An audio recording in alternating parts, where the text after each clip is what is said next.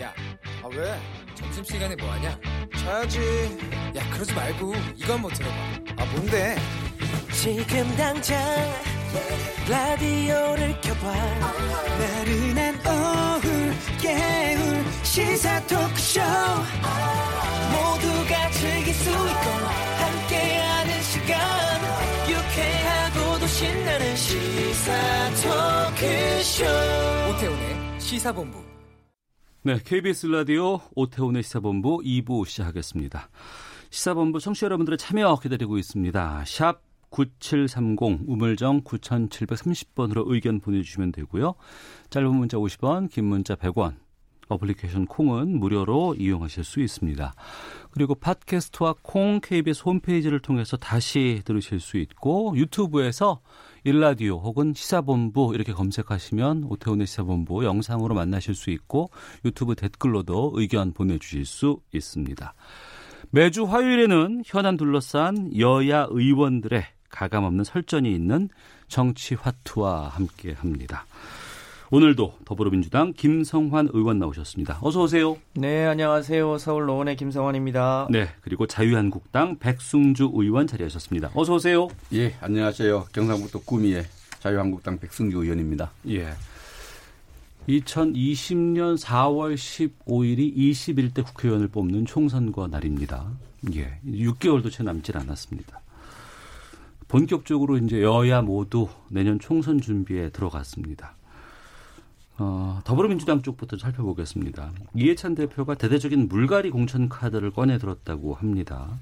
하위 20% 의원들을 가려내서 페널티를 주는 어, 이런 지금 아마 계획들이 진행되는 것 같은데 여기에 대해서 김성환 의원께서 좀 말씀해 주세요. 네.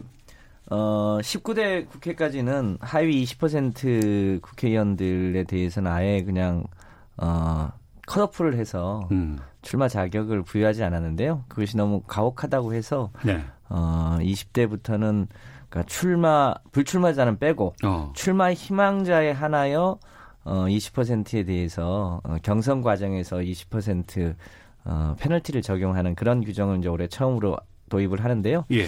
그, 그 과정에서 굉장히 객관적인 자료들을 많이 이제 평가, 정, 정량, 정성 평가를 하게 되어 있습니다. 그래서 공정하게 평가할 텐데 그 자체가 뭐 물갈이의 신호탄이라고 보기는 어렵고 음. 다만 우리 당내 의원들에 대해서 당이 책임을 지고 어, 당내 의원들이 얼마나 어, 성실하게 의정 활동을 했는지 또 지역 활동을 얼마나 잘했는지를 평가하는 중요한 기준이 될 거라고는 생각합니다.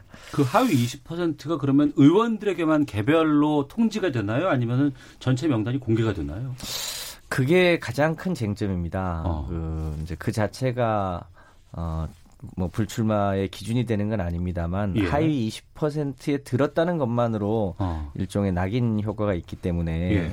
그것을 대외적으로 발표할지 음. 아니면 당사자에게만 통지할지에 대해서는 어, 아직 정해지진 않았고요. 정해지지 않았고요. 네, 뭐 조만간 정해야겠죠. 어, 이런 그런 뭐 하위 20%에 대해서 불이익을 준다는 이런 것에 대해서는 백승주 의원께서는 어떻게 평가하세요? 뭐 나름대로 어, 공천 과정에서 하나의 객관성 공정성을 음. 어, 담보받아서 혹시 공천을 받지 못한 분들에 대해서 어떤 수- 수용할 수 있도록 여, 여건을 만드는 건 제도 아닐까 생각을 합니다. 네. 김성환 의원께서도 혹시 그 안에 들어가실 수도 있지 않을까 싶은 죄송스러운 말씀을 네, 네, 이제 본격적인 평가를 한다고 해서 저도 이제 그 소위 채점표를 봤더니요. 예. 어, 대표 발의한 법안은 몇 개나 되냐, 아. 뭐 상임이나 본회의 출석은 잘 했냐, 음. 어, 이 공직윤리의 기준은 적절하게 지켰냐, 네. 그리고 소위 국민들하고 소통은 잘 했냐, 지역구의 공약은 잘 지켰냐, 음. 주민들하고의 관계는 원만하냐, 이런 거를 다면 평가도 하고, 여론조사도 하고, 그래서 굉장히, 굉장히 객관적으로 평가를 하게 되어 있어서 예, 예. 굉장히 걱정인데, 저는 또 보궐로 들어와서 지금 의정 활동을 한 지가 얼마 안 됐잖아요. 아, 그래서 그게- 4년 아. 되신 분들에 비해서 예, 예, 예. 어, 의정 활동 경험이 짧아서 어. 그게 이제 어떻게 채점에 적용될지 모르겠습니다만 뭐 최선을 다해 봐야죠. 예. 김성환 의원한테는 그 항목을 넣으면 좀 유의할 것 같아요. KBS 일라디 오태훈 시사본부에 얼마나 출연했느냐 횟수. 그걸 좀 꼭 넣어달라고 제가 그걸 넣으면은 어, 의원님 괜찮을 공직자 평가위원회에 말씀을 드리도록 하겠습니다. 좀 건의 드릴까요? 감사합니다. 그건 백승주 의원께서도 또 의미가 있지 않을까? 그럼 김성환 의원이 익명으로 좀 그렇게 하라. 예. 알겠습니다. 자유한국당도 이렇게 평가합니까 혹시? 합니다. 네. 요즘 당무감사를 며칠 전에 받았습니다만 네. 꼼꼼하게 당무감사를 지금 어. 시작해서 예, 예. 어, 당협위원장들 원내외에 어. 대해서 아주 엄격하게 어. 어, 잣대를 가지고 당무 평가를 지금 하고 있습니다. 그 당무감사는 주체가 어디인 거예요? 어, 사무처원으로 구성돼서 TF를 구성해서 예, 예. 전 지구당에 대해서 조사를 어. 하고 있습니다. 같은 아. 잣대를. 예. 있습니다. 더불어민주당의 경우에는 지금 그 불출마 선언을 하신 분들이 꽤 계십니다. 네. 이철희 의원이 지난달 15일 날 선언을 했고 그 이후에 이제 표창원 의원도 불출마하겠다고 했고 원혜영 의원도 지금 불출마를 하신 것으로 선언하신 것으로 알고 있거든요. 원혜영 의원은 아직 공식적으로 표명하신 건 아니고요. 예. 그런 의사가 있다는 것을 직간접적으로 어, 얘기하고 계시고 아마 조만간 음. 공식적으로 의사표명을 하지 않을까 싶습니다. 네. 가장 먼저 불출마 선언을 한 것은 이해찬 당대표시고 음. 그 외에 또 여러분이 어, 마음의 준비를 하시고 뭐 조만간 어, 정기국회 때까지는 최선을 다하고 네. 의사표현을 하지 않을까 싶습니다. 그 규모는 어느 정도로 지금 전망하세요? 현재까지는 대략 한 10분 내외인데요. 예. 아무래도 당이 어, 또 윗물이 비워줘야 또 음. 젊고 참신한 청년이나 여성 등이 이제 참여할 수 있기 때문에 네. 어, 물갈이에 대한 국민적 여론이 높아질 수 있어서 규모가 조금 더 늘어나지 않을까 음. 그렇게 예상합니다. 네. 자유한국당 황교안 대표는 이번 주에 뭐 2차 인재 영입 뭐 단행한다는 얘기가 있던데요. 백순주 의원님. 네, 인재 영입은 뭐 1차, 2차 차수를 떠나서 예. 지속적으로 예. 인재 영입을 위한 노력을 하고 있고 발표가 이제 또 있을 거다 이렇게 알려지고 있죠. 음.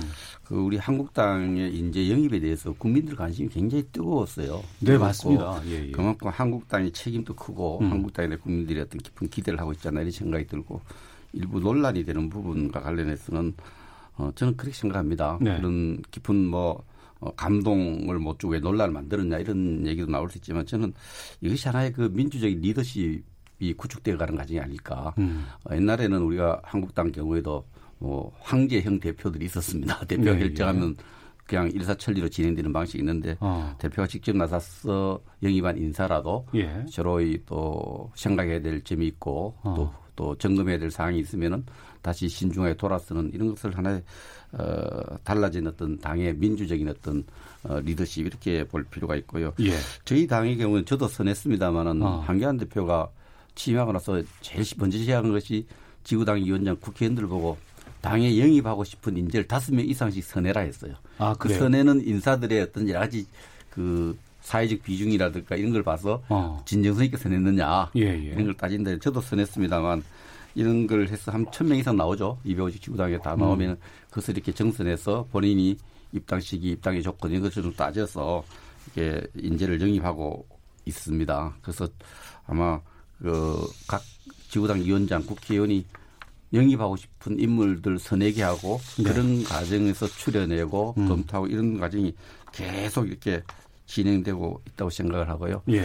어, 일부에서는 뭐, 어, 그 리더십 큰 상처를 입었다. 음. 한기환 대표가 위기다. 이런 얘기를 하는데 이건 제가 볼 때는 그뭐한 대표에 대한 흠집 내기 수준이고 예. 제가 볼 때는 이런 토론과 이런 것이 진행되는 것처럼 맞다고 생각합니다. 어떤 분이 음. 나서서 영입했는데 예. 새로 점검해야 될 상황에서 점검하고 그런 거죠. 어.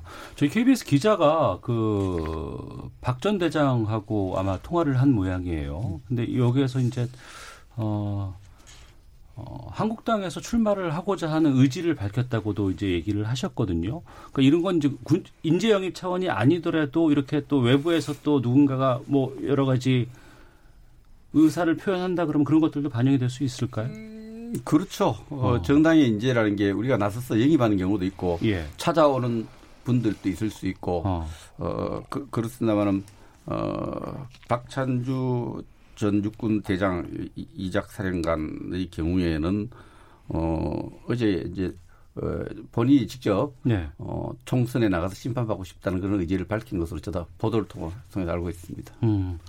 그리고 그 자유한국당을 떠났던 중량급 인사들이 속속 지금 출마 선언을 하고 있는 상황으로 알고 있습니다. 김태호 전 경남지사, 오세훈 전 서울시장, 이완구 전 총리, 이인재 전 의원, 홍준표 전 대표 등인데 이 부분들에 대해서는 어떻게 보시는지도 궁금하네요. 음, 전체적으로 어떤 우리 당이 모든 역량을 결집시켜야 되는 부분입니다. 네. 당을 떠나신 분, 또 당에서 오래 정치하신 분, 또 새로운 어, 신진들도 뽑아야 되고 어, 어쨌든 우리가 지금 내년에 총선과 대비해서는 우리 장, 당에 대해서 관심을 갖고 있는 분들, 음. 지지하는 분들, 또 이끌었던 분들이 힘을 합해야 되는 차원에서 이렇게 봅니다. 네. 그러나 일부 국민들이 어, 음. 어, 당을 떠났던 분들이 올드 보이들의 귀환에 대해서 뭐 그렇게 깊은 감동을 주, 주는 어떤 그런 모습 아니라고 생각하는 분도 있지만 저는 뭐 어쨌든 모든 에너지를 합해야 될 그런 시기이기 때문에 네. 음, 저는 뭐, 그, 뭐 괜찮다고 생각합니다. 음. 네. 자유한국당의 이러한 인재 영입이라든가 올드보이 귀환에 대해서는 어떤 입장이신지요? 뭐 저희 당은 이제 일부 초선 의원들까지도 불출마를 선언하고 일부 중진 의원이 추가적으로 불출마 선언을 할 텐데요. 어, 이제 총선이라는 게 소위 국민의 대의 기구를 구성하는 거잖아요. 이제 그런 면에서 보면 각계각층의 어, 새로운 목소리들이 어, 국회에 참여해서 그 목소리들이 또 국민의 삶을 개선해 나가는 대의민주주의의 굉장히 핵심적인 성격이라 음. 그런 감동과 가치와 스토리가 있는 새로운 사람들이 어, 총선 과정에 참여하는 게 좋겠다고 생각합니다. 그래서 뭐 상대당 얘기를 하기는 어렵습니다만 가급적이면 올드보이의 귀함보다는 우리 사회의 새로운 가치를 대변할 수 있는 사람들이 참여하는 게 더 바람직하지 않겠나 이렇게 생각합니다. 네.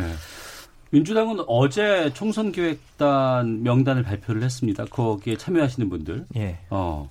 자유한국당도 지금 총선 기획단 출범시킬 예정인가요? 출범했습니다. 했나요? 예. 지금 신 저기 그 신상진 의원이 하시는 건 그건 정치 기획 위원회고 예. 어, 새롭게 어 총선 기획단을 구성해서 어. 발표했습니다. 여기에서 이제 공천 룰 같은 것 논의가 시작되나요, 그러면? 어, 그래서 총선에 대비한 공천에 관한 큰 어. 그림, 예. 또 여러 가지 총선 준비와 관련해서 필요한 어떤 이런 여러 가지 절차들에 음. 대해서 의논할 겁니다. 네.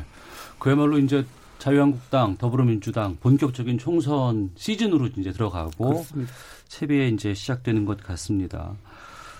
어, 자유한국당 황교안 대표가 경남을 시작으로 해서 11월 한 달 동안 전국 순회 투쟁에 나선다고 하던데 여기에서는 어떤 일들이 기획되고 또 진행될 것인지 좀 알려주시죠. 우리 자유한국당에서는 지금 가장 정치적 현안으로 총선보다 더 어, 역사적 소임으로 생각하는 것이 공수처와 관련된 법을 만 법, 법 제정을 막는 거, 음. 또 그 게임의 룰이 선거법이 우리 당이 참여 없이 의논 없이 통과시키려는 이것을 막는데 굉장히 영향을 집중하고 있습니다. 그래서 예. 어, 당의 투정, 원내외 투정을 통해서 어, 공수처를 막는데 모든 음. 역량을 결집을 하고 있고 오히려 총선보다도 네. 우리가 대한민국에서 이 일을 해야 되지 않느냐 이 시기에 우리 당이 어. 이런 깊은 소명감을 갖고 예. 공수처 법이 통과를 막는데 모든 영향을 집중하고 있는데 그 지금 장외대 투쟁은 그런 맥락에서 봐야 될 것 같습니다. 음. 공수처 막는데 집중하겠다고 말씀해 주셨는데 여기에 대해서 김성환 많이 안타깝죠. 뭐 잘 아시겠지만 어, 20대 국회가 특히 자유한국당이 탄핵 이후에 국회를 거의 20여 차례 가까이 소위 보이콧하면서 음. 지금 어, 법안이 전체 계류된 법안 중에 20%밖에 통과가 안 됐다는 거 아닙니까? 이제 이번이 정기국회 마지막인데 어, 민생 경제 관련한 법안을 처리하기만 해도 바쁜 시간인데 여전히 장애 투쟁을 하고 계시다고 하는 게 얼마나 안타까운지 모르겠습니다. 뭐 어, 지금이라도 민생 경제의 시급함이나 이런 것에 대해서 동의하신다면 저는 어, 그 주장하실 것들 얼마든지 국회에 와서 주장하실 수 있는 거 아닙니까? 이제 그래서 어, 민생 경제와 아직 이 처리가 안 되고 있는 음. 관련 여러 가지 법안들을 처리하는데 어, 자유한국당이 조금 더 적극적으로 나서주시면 좋겠다 이렇게 생각을 근데 합니다. 방송을 듣는 분들이 얼핏 들으면 자유한국당 때문에 국회가 보이콧되고 스톱되고 음. 민생법안 처리 안 된 줄 오해할 수 있는데 네. 우리가 국회에 여러 차례 보이콧을 한 부분에 그 원인을 누가 제공했느냐 음. 민주당이 제공했거든요. 예. 그런 측면에서 어 우리 자유한국당 때문에 국회 보이콧되고 국회議員이 좀 마비됐다 이렇게 주장해서 온당치 않다고 생각하고 우리가 오늘도 제가 오전에 어, 예산 심의를 예산 소위원회를 열어서 예, 예. 국방비 예산 심의를 했습니다. 어. 예산 심의할 것을 하고 또 민생 법안에 대해서는 치열하게 우리가 토론하고 또 준비하고 상임위에 참석하고 있습니다. 예. 자연스럽게 그 패스트트랙 법안 관련해서 좀 여쭙겠습니다. 어제였습니다. 민주당, 자유한국당, 바른미래당 교섭단체 3당이 원내대표 회동 갖고 이 법안에 대해서 논의를 했는데 자유한국당과 바른미래당이 기소권 없는 반부패 수사청 공조를 이어갈지에 대해서 많은 분들이 관심을 갖고 있습니다. 그러니까 공수처 대안으로 자유한국당이 반부패 수사청이라는 개념을 제시한 것으로 알고 있는데 여기에 대해서 좀 설명을 좀 해주시죠. 어, 기본적으로 우리 당이 지금 주로서는 대통령이 장악하고 있고 청와대가 장악하는 어떤 수사기구를 새로 만드는 것은 반대합니다. 네. 이런 수사기관의 핵심적인 기능이 수사와 기소가 있으면 어, 청와대가 기소권을 가지는 건 안 된다. 음. 예를 들면 지금 어, 경찰, 판사, 검사 이런 고위직 청와대 또 고위 공직자들이 기소권을 가진 청와대 공수처가 있을 경우에는 모든 것이 청와대 눈치를 볼 수밖에 없어요. 네. 그런 그런 부분을 갖고 있기 때문에 어, 이 공수 자체가 우리가 음. 반대하는 입장입니다만 어, 공수처를 반대하는 건 공수처가 가진 기능을 반대하는 거죠. 그런 네. 차원에서 그런 문제에 대한 어, 이해를 하면 되겠습니다. 그러니까 자유한국당 입장에서는 공수처 대신에 반부패 수사청 이것은 기소권을 갖고 있지 않는. 어, 제가 알고 있기로는 어, 반부패 수사처는 이제 아직까지 제가 당시도 의논을 못 들었습니다만 음. 공수처 자체 네. 대통령이 지휘하는 새로운 수사 기구를 만드는 것, 처, 임명하는 처장을 두고 이런 기구 자체를 우리 전체 음. 우리 구성원들 자유한국당 의원들은 이것이 반개혁적이다. 네. 아, 또 황재영 대통령인데 더 칼을 대통령 하나 칼을 더 주는 거기 때문에 안 된다. 음. 음. 이런 어, 기본 입장을 견고하게 갖고 있습니다. 네. 공수처는 대통령의 권한을 더욱더 공고히 할 것이다. 무소불위의 권력이 그야말로 이쪽에서 나올 수 있을 것이다라는 우려도 지금 펴고 계시는데 검찰에서 권력을 좀 약간씩 뺏은 권력을 누가 가져가느냐. 어. 대통령이 갖고 가는 거예요. 대통령 권한이 강화되는 거죠. 예. 안 그래도 지금 대통령 권한이 세다고 음. 황제인 음. 대통령제를 하는데 거기다 다시 칼을 하나 더 얹어주는 것은 이거 반개혁적이고 반정치개혁적이고 반검찰개혁적인 발상이다 이렇게 생각을 하고 있습니다. 네. 여기에 대해서 김성환 의원님. 네, 얼마 전에 모 방송의 그 시사 프로그램에서 대한민국 검찰과 그 검찰의 스폰서와 그리고 대한민국의 소위 어뭐 이제 기업가들이 어떻게 소위 이 커넥션이 연결되면서 부패의 고리가 형성되는지 그것을 아주 뭐랄까 적나라하게 보여주는 프로그램이 있었는데요.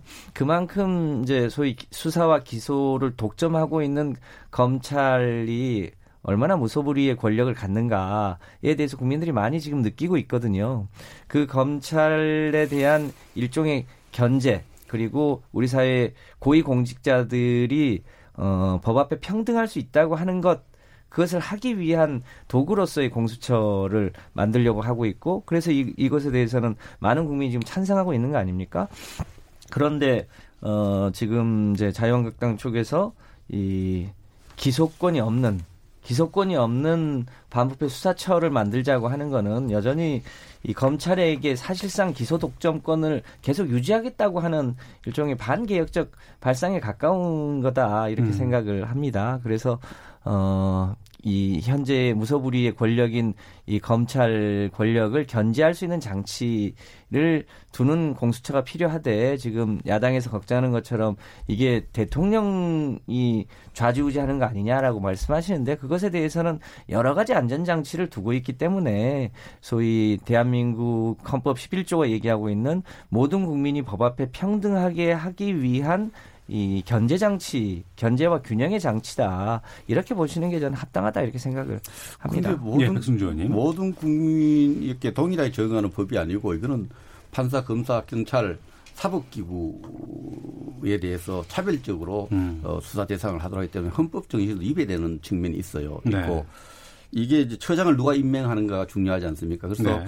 대통령이 임명한 처장이 또 그 구성원을 구, 그, 그 처의 수사 요원과 검찰들을 다 구성하게 되기 때문에 아마 이것은 어, 레임덕 방지법이 될 가능성이 많다. 음. 어떤 정치 현상을 보면 권력 현상을 보면 한 이제 반환점을 돌고 나면은 네. 검찰이 청와대 말을 잘 안 들어요. 네. 그런데 이 공수처가 생기면은 검찰 경찰이 말을 잘 듣게 돼 있어요. 음. 그 저, 저희들이 볼 때 레임덕 방지법이다. 네. 이렇게 판단하고 있는 거고 이것은 반 검찰 개혁적이고 검찰의 자율성을 엄청나게 손상시키는 음. 법이다 이렇게 생각을 하고 있습니다. 예.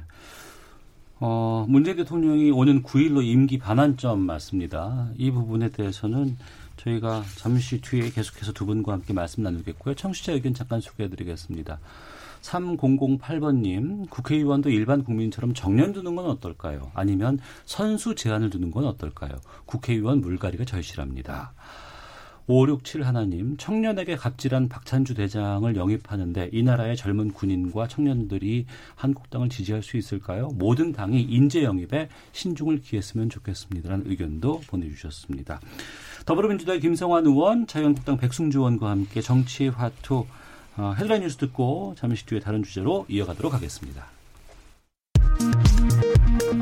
이낙연 국무총리는 9일이면 우리 정부가 출범한 지 2년 반이 된다며 내각은 국민의 꼬지람을 무겁게 받아들이고 새로운 출발을 한다는 각오로 국정에 임해야겠다고 말했습니다. 더불어민주당 이인영 원내대표는 자유한국당 영입 대상으로 검토돼 논란이 빚은 박찬주 전 육군대장의 기자회견과 관련해 한국당 황교안 대표에게 공개 해명을 요구했습니다. 우리나라 외환 보유액이 한 달 전보다 30억 달러 늘어난 4,063억 2천만 달러로 집계돼 9개월 만에 사상 최고치를 기록했습니다. 앞으로 공인중개사가 부동산 계약을 중개할 때 중개 수수료를 계약서 작성 단계부터 협의해야 합니다.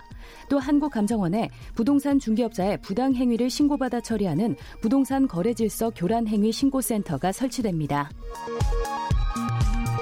일본 언론들이 문재인 대통령의 제안으로 한일 정상이 환담을 나눈 것과 관련해 미국을 향해 대화에 노력하는 자세를 보여주기 위한 것이라고 보도했습니다. 지금까지 라디오 정보센터 조진주였습니다. 이어서 기상청의 송소진 씨입니다. 미세먼지와 날씨 정보입니다. 지금 대부분 지방에서 먼지 농도가 보통 단계를 보이고 있지만 충북과 전북 지역은 농도가 다소 높은 상태입니다. 초미세먼지 농도의 나쁨 기준인 35 마이크로그램을 조금 웃돌고 있는 곳이 있는데요. 대기 확산이 원활한 상태여서 이 지역의 농도도 차츰 떨어지겠고 오늘 전국이 보통에서 좋음 단계의 먼지 농도를 유지할 전망입니다.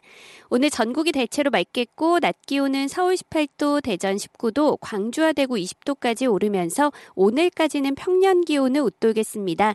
하지만 밤사이 북쪽에서 찬 공기가 밀려 내려와 내일 아침에는 서울 6도, 대구 7도 등으로 오늘보다 2, 3도 가량 떨어져 많이 쌀쌀하겠고요. 기온은 점차 내림세를 보이면서 절기 입동인 금요일에는 서울의 아침 기온 2도, 전주 3도까지 떨어져 추워질 전망입니다. 현재 서울의 기온은 16.7도입니다. 미세먼지와 날씨 정보였습니다. 이어서 이 시각 교통 상황을 KBS 교통정보센터 김한나 씨가 전해드립니다. 네, 이 시각 교통정보입니다. 중부 내륙고속도로 양평 방향으로 감곡 부근은 작업의 사고 여파까지 받고 있는데요. 감곡 부근에서 발생한 승합차 관련 사고 때문에 전차로가 통제되다가 방금 전부터 1차로는 통행이 가능해졌습니다. 하지만 감곡 부근 4km 구간에서 정체가 심하니까요. 참고하시기 바랍니다. 반대 창원 쪽은 감곡 부근 2차로에서 노면 보수 작업 중이라 6km 구간에서 정체가 심하고요. 또 더 가서도 창원 쪽은 충주 분기점 부근과 충주 부근 그리고 문경세제 부근 4km 구간에서 작업 여파를 받고 있습니다. 중부고속도로 하남 쪽으로 하남 음, 호법분기점 부근 갓길에서는 고장난 화물차를 처리하고 있고요.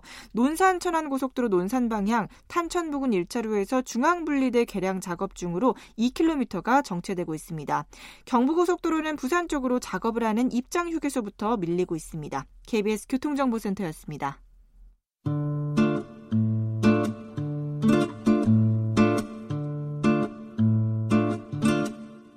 오태훈의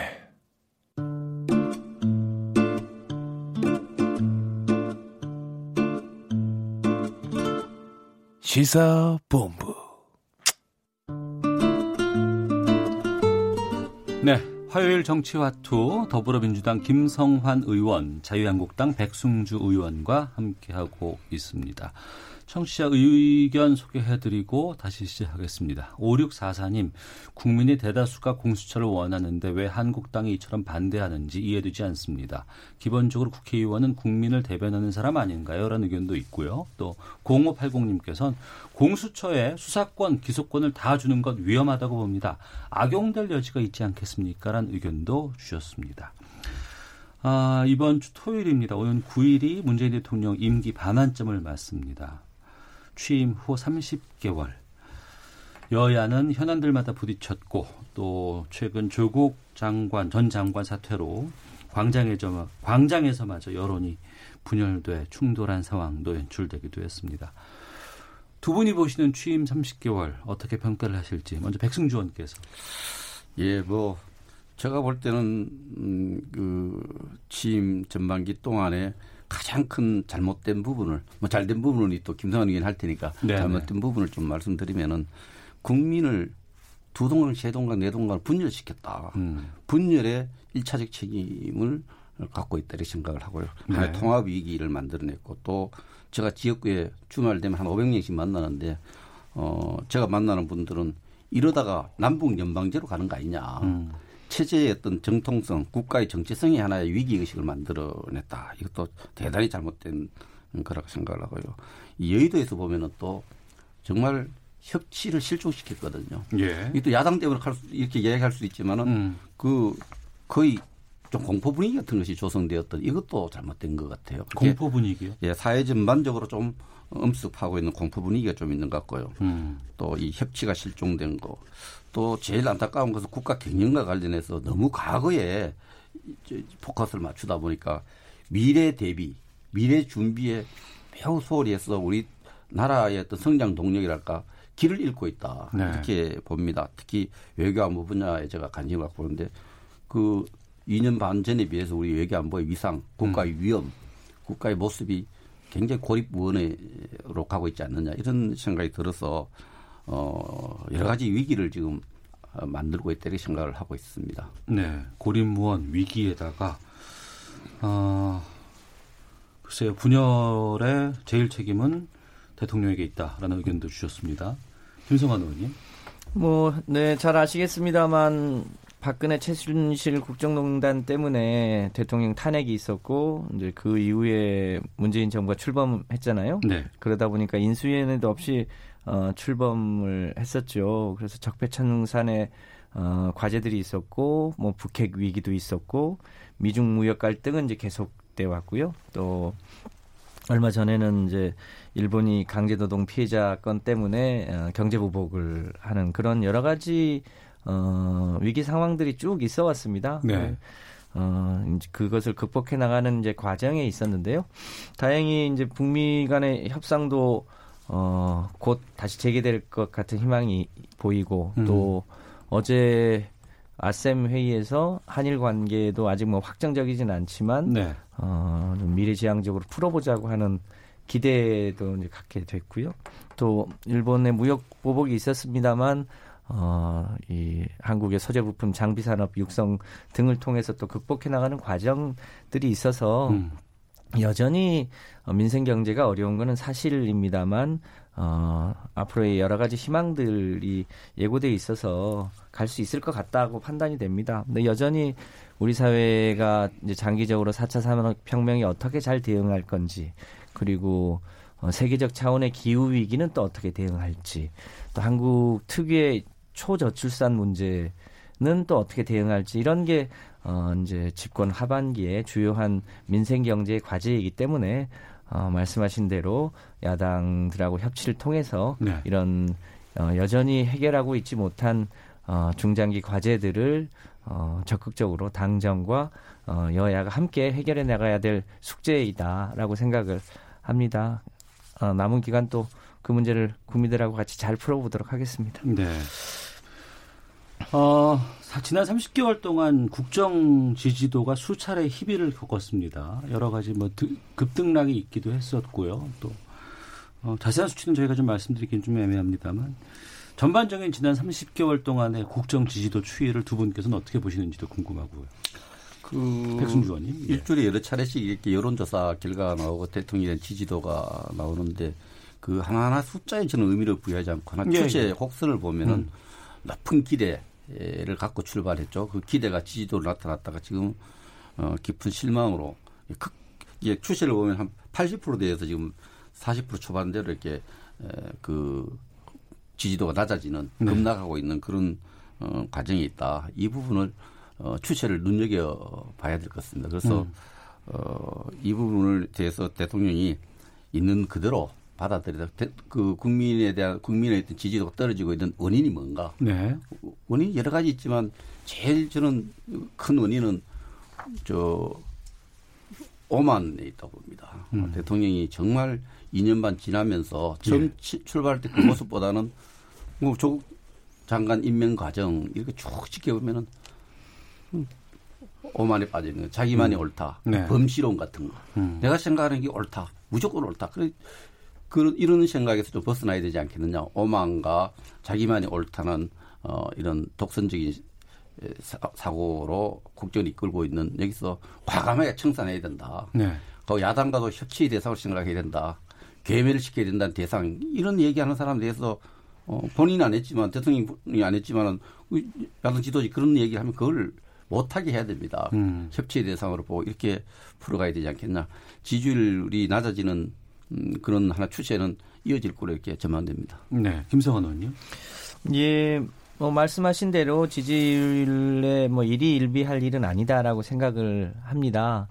어, 다만 어, 이제 역대 대통령들이 어, 반환점을 도는 시점에서의 국정 지지율을 비교 평가해 보면 네.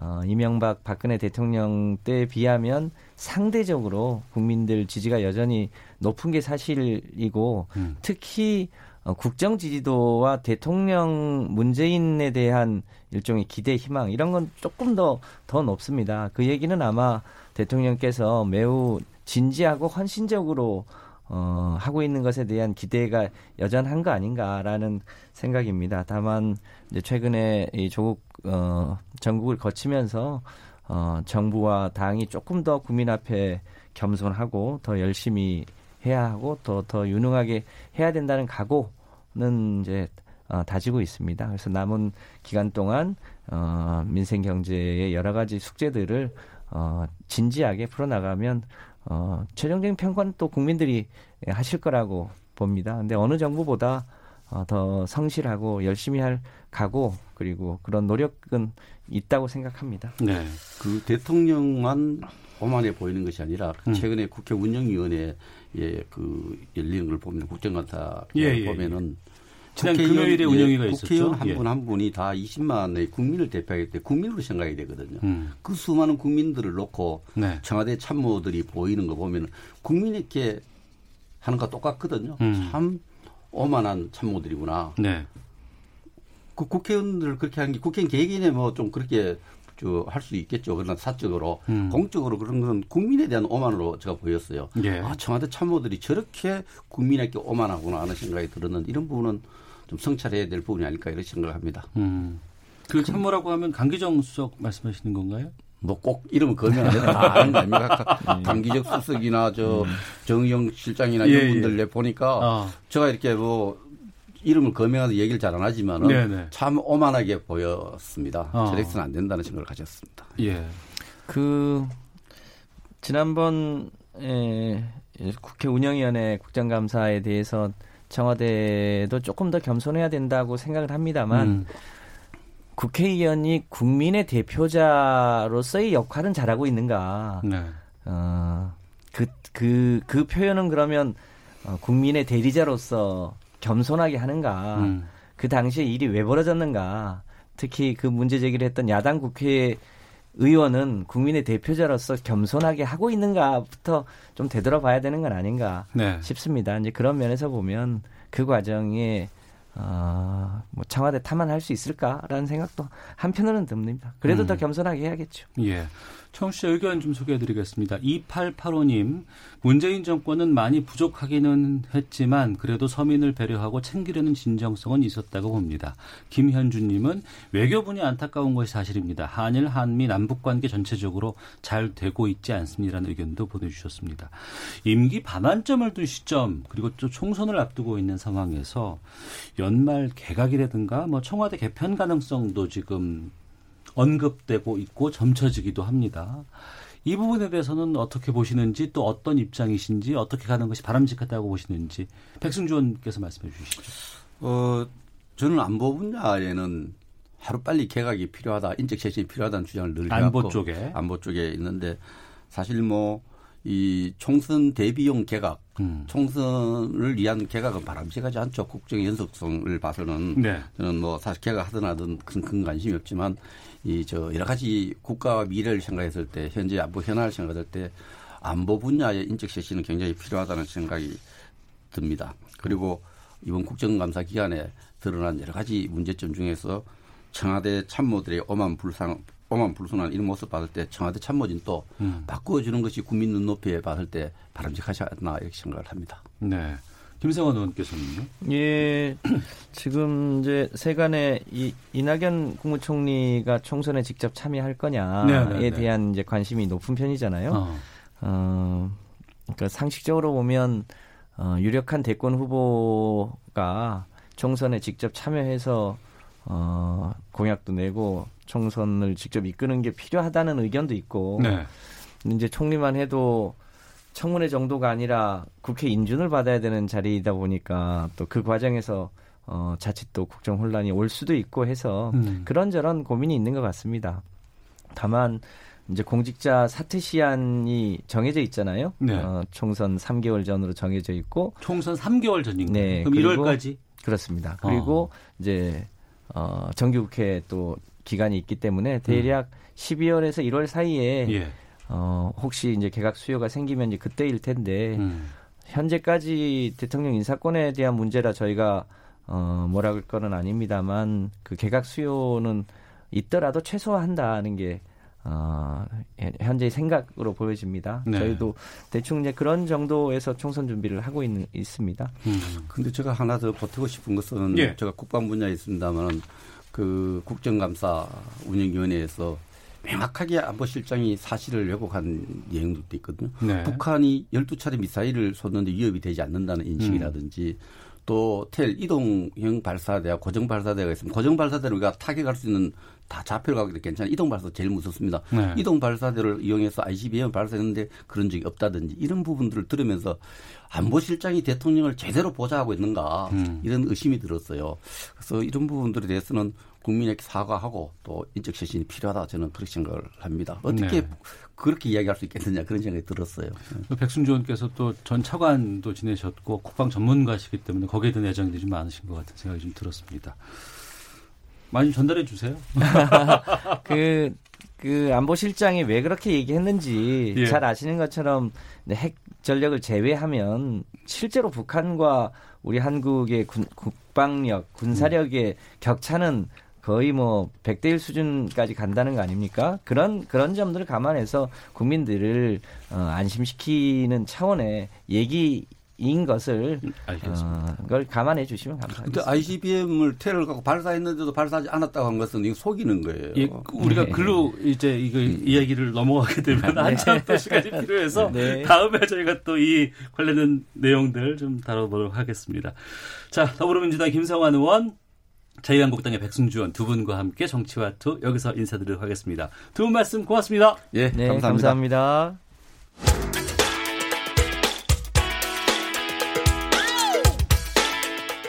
오태훈의 시사본부는 여러분의 소중한 의견을 기다립니다. 짧은 문자 50원, 긴 문자 100원의 정보 이용료가 되는 샵 9730, 우물정 9730번으로 문자 보내주십시오. KBS 라디오 앱 콩은 무료입니다. KBS 라디오 오태훈의 시사본부. 지금 여러분은 대한민국 라디오 유일의 점심 시사 프로그램을 듣고 계십니다. 네, 연예, 문화, 예술 이슈를 폭넓게 알아보는 시간 하재근의 문화살롱 시간입니다. 하재근 문화평론가 오늘도 자리하셨습니다. 어서 오세요. 예, 안녕하세요. 예. 당대 최고의 스타를 알려면 특히 여성 스타를 알려면 소주병을 보라는 얘기가 있었답니다. 예. 근데 이제 이 광고가 사라지게 된다고요? 네, 지금 그런 방침이 논의되고 있는데, 네. 그러니까 이 우리나라에서 젊은 그 hot star가 누구인지를 알기 위해서는 보통 이제 최고의 아이돌들이 모델로 하는 것이 통신 광고, 네 네. 전자제품 이런 어. 것들을 많이 하고 그 중에서도 여성 스타, 젊은 여성 스타가 술 광고를 많이 했었거든요 그동안. 어. 그러면서 길 가다 보면 편의점 같은데 보면 그 젊은 여성 스타 얼굴 클로즈업 사진과 예, 예, 더불어서 예, 아니면 예. 여성이 춤을 추고 있는 모습 그런 음. 사진하고 더불어서 이제 술 사진이 같이 나와 있는 그런 포스터가 항상 붙어 있고 특히 소주병에는 언제나 의뢰의 여성 모델의 사진이 얼굴이 붙어 있다시피 했었는데 네. 그 부분에 대해서 최근에 보건복지부가 음. 지금 그 주류 용기에 연예인 사진을 부착하지 못하게 하는 방향으로 네. 지금 그 내부 규정을 손볼까 그렇게 좀 적극적으로 전향적으로 아, 확정된 건 아니고 예. 전향적으로 검토 중인 상당히 상황이군요. 전향적으로 어. 네, 검토하고 있다는 소식이 전해졌습니다.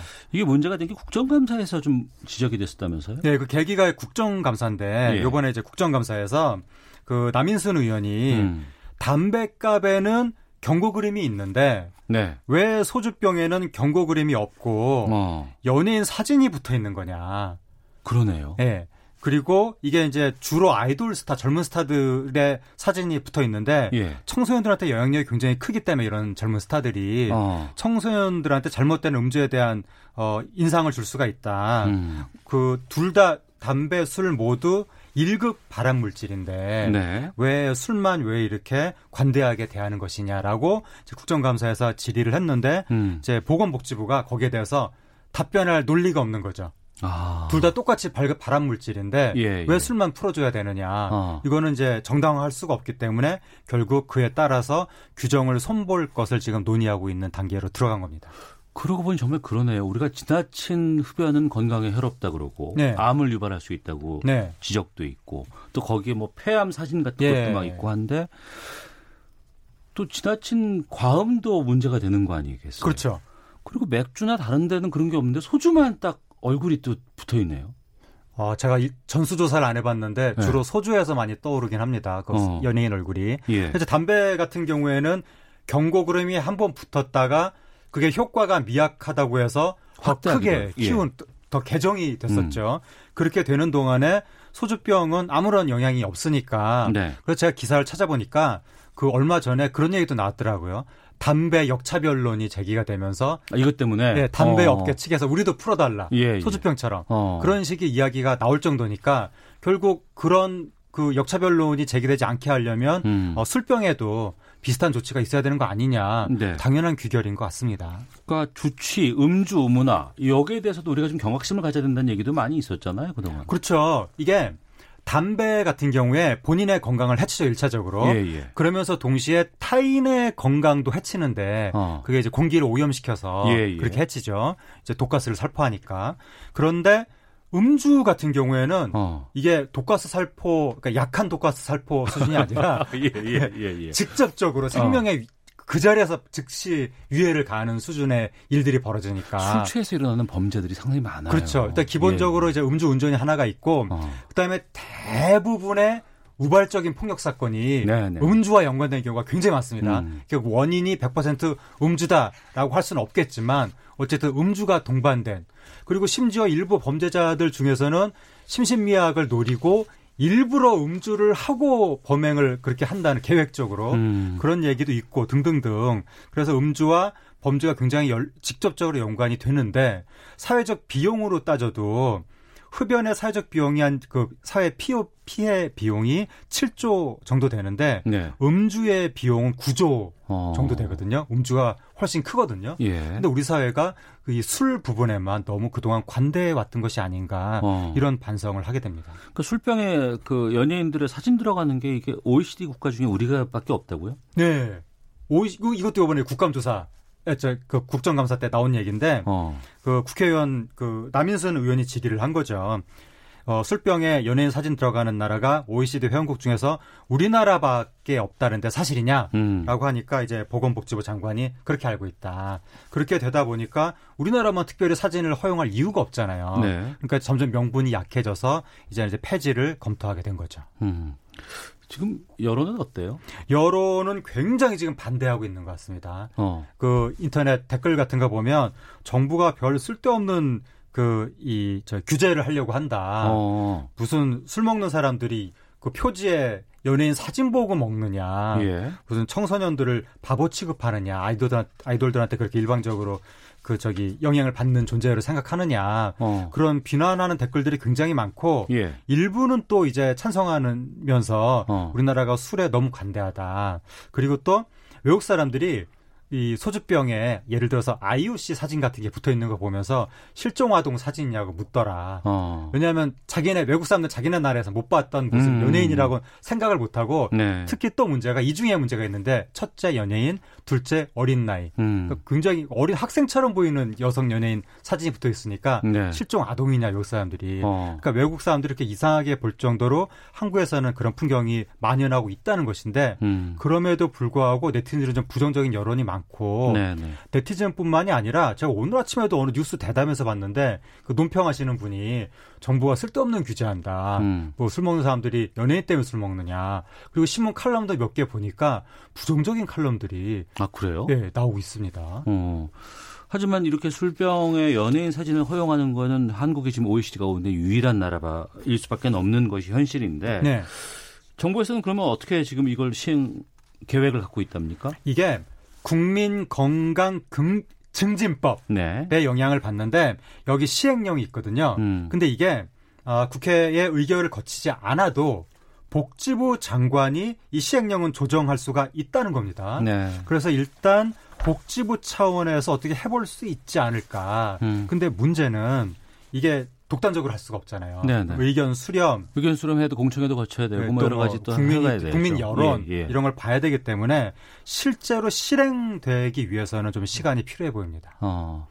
하지만 정말 우리가 좀 술에 대해서 좀 관대한 문화가 있는 네. 건 사실인 것 같아요. 네, 그러니까 이제 제가 옛날부터 주장을 했던 것은 이게 연예인 술병 그 이미지가 문제가 아니라 음. 술 광고를 못하게 해야 된다라고 저는 옛날부터 주장을 했었는데 음. 그 실제로 유럽 선진국들 중에서는 술 광고 금지하는 나라가 있고 미국 도 일부 주에서는 몇몇 공공지역에서는 술 광고 못하게 하, 역사라든가 뭐 이런 데서는 그래서 우리나라도 보다 적극적으로 술 문제에 대처를 해야 되고 지금 많은 분들이 아, 뭐 사람을 국민을 바보 취급하냐 우리가 연예인 사진 보고 술 먹는다고 생각하냐라고 말씀을 하시는데 사실은 아무 효과가 없다면 음. 왜 주류 회사가 몇억 원씩 모델료를 주고 그러네요. 광고를 하겠습니까? 효과가 어. 있으니까 광고를 하는 것이고 예. 근데 우리가 의식의 차원에서는 내가 무엇으로부터 어떻게 영향을 받는지 인지를 못할 때가 많거든요. 음. 근데 광고의 진정한 효과는 무의식적인 차원에서 인지하지 못하는 가운데 이루어지는 것이기 때문에 네. 술 광고도 금지하는 방안 연구를 해봐야 되고 제 생각에는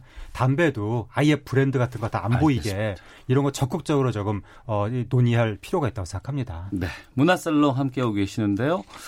어, 다음 주제 살펴보도록 하겠습니다. 그 전에 요즘 가장 인기 있는 분의 목소리라고 하는데 듣고서 말씀 나눠보겠습니다. 아니 안녕하십니까 저는 남극에서 온 펭수라고 합니다. 어떻게 지원하게 되십니까? 아, 그 EBS의 유명한 펭귄 있지 않습니까? 뽀로로요? 맞습니다. 뽀로로 선배님을 보고 꿈을 키워서 이렇게 왔습니다. 그럼 한국에서의 목표는 어디까지세요? BTS. 회의를 해보고 결과 나중 여기서 하세요. 네? 여기서 하세요. 빨리 해주셔야지 저도 KBS를 가든 MBC를 가든 해야 됩니다.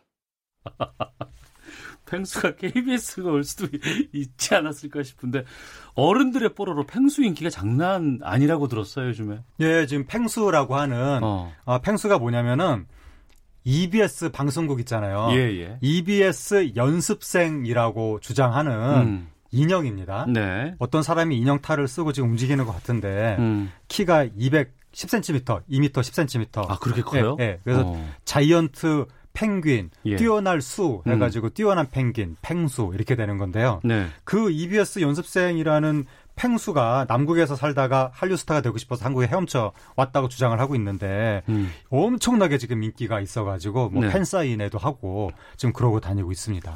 뽀로로는 아이들의 대통령이었잖아요. 네. 근데 펭수는 어른들에게 인기가 더 많다고요? 네, 펭수는 지금 2030 세대 뽀로로라고 할 정도로 그러니까 원래 이게 초등학생 대상으로 만들었다고 주장하는 캐릭터거든요. 아, 이 캐릭터를요? 네, 그 예. 제작진에서 예. 그렇게 주장하는데 어. 그런데 이 캐릭터가 딱 유튜브에서 등장을 하니까 예. 2030 세대 어른들이 여기에 아주 열광적으로 반응을 하면서 어. 어, 아동들보다도 지금 어른들 사이에서 폭발적인 인기가 나타나는 거의 네. 유튜브 아이돌처럼 돼가고 있습니다. 유튜브 채널도 있어요? 유튜브를 통해서 뜬 거죠. 아, 그러니까 아, 이제 EBS에서 만들긴 만들었는데 아. 유튜브를 통해서 방영이 되면서 예, 예. 이제 거기에서 2030 세대한테 발견이 된 거죠. 어. 펭수에 이렇게 2030 세대가 인기 있는 이유는 뭐예요? 그러니까 이게 어, 일단 2030 세대가 공감할 수 있는 얘기들이 나옵니다. 이게 아동용이라고 주장하지만 네. 그 안에 뭐 가불 관계 막 이런 것도 나오고. 아 그래요? 예, 처음에 이 펭수가 인기를 끌기 시작한 계기가 EBS 아이돌 육상 대회를 했는데 네. 역대 EBS 인기 있는 캐릭터 뭐 호빵맨, 번개맨, 뭐 뽀로로 막 줄줄줄 나와서 이제 운동회를 하는데 예, 예, 다 예. 귀여운 캐릭터잖아요. 그렇죠. 아이들이 그, 좋아하는 캐릭터고. 예, 근데 펭수 안에서 그 운동회를 하는데 어. 그 안에서 막 뭐 선후배 위계관계 따지고 이 아. 캐릭터들이 아. 막 갑질하고 이건 기울어진 운동장입니다 막 이러면서 막 항의하고 음. 어른들이 이해할 수 있는 거잖아요. 그 또 스탭들이 어떻게 갑질을 당하는지 그런 것도 다 나오거든요. 음. 그러니까 아동들보다는 이제 막 사회에 진입해서 사회 위계 관계를 실감하기 시작한 2030 세대가 여기에 민감하게 반응하면서 음. 굉장히 공감을 한 거죠. 네. 그리고 이제 2030 세대가 사회에 진입해서 윗사람들한테 함부로 못 하잖아요. 좀 무섭다는 걸 알게 됐잖아요. 어. 근데 펭수가 얘기를 막 하거든요. 아, 그래요? 예, EBS 연습생인데 EBS 사장님 이름을 툭 하면 부르면서 어. EBS 사장님이 누군지 그래서 생전 처음 알게 됐다는 사람들이 이번에 많죠. 김명중 사장 김명중 사장님. 김명중 사장님 밥 한 끼 합시다. 맨날 펭수가 아, 펭수가 직접 예. 사장 이름을 그리, 거론하면서 예, 그리고 또 이 방송국 간의 각자의 고유 영역이 있어서 서로 이제 막 상대방이 언급하는 거 조심하고 어른들은 다 알잖아요. 아동은 모르지만 네네. 금기라는 걸 어른들은 다 아는데 음. 펭수가 막 금기를 깨면서 네. EBS 연습생인데 MBC 가가지고 어. MBC 최승호 지금 사장이거든요. 예, 예, 예. 최승호 사장님 밥 한 끼 합시다. 막 이러면서 또 상대방 사장 이름 또 이 부르고 어. 그리고 또 자기 EBS에서 잘리면 나 KBS 갈 거라고 예, 막 이런 예. 얘기도 막 대놓고 하고 어. 이렇게 선을 넘나드는 이런 모습이 아동은 사회적인 선을 모르지만 어. 른은 선을 알잖아요. 예. 그래서 펭수가 선을 넘나들 때그 음. 쾌감을 어른들이 느끼는 것 같습니다. 네. EBS에서 솔직히 좀 대우가 좀 시원찮고 그러면 KBS 오면 뭐 적극적으로 제가 좀 이렇게 환영할 수 있도록 좀. 근데 이제 펭수는 EBS에서 2차평짜리 소품치, 소품실을 자기가 다 쓰고, 예. 어, 항상 그 넉넉한 참치를 제공받고 있기 때문에 일단은 EBS가 따뜻하다. 아, 그렇게 주장하고 있습니다. 알겠습니다. 문화살롱 하재근 문화평론가와 함께 했습니다. 고맙습니다. 감사합니다. 오태훈의 시사본부 마치겠습니다. 내일 뵙겠습니다. 안녕히 계십시오.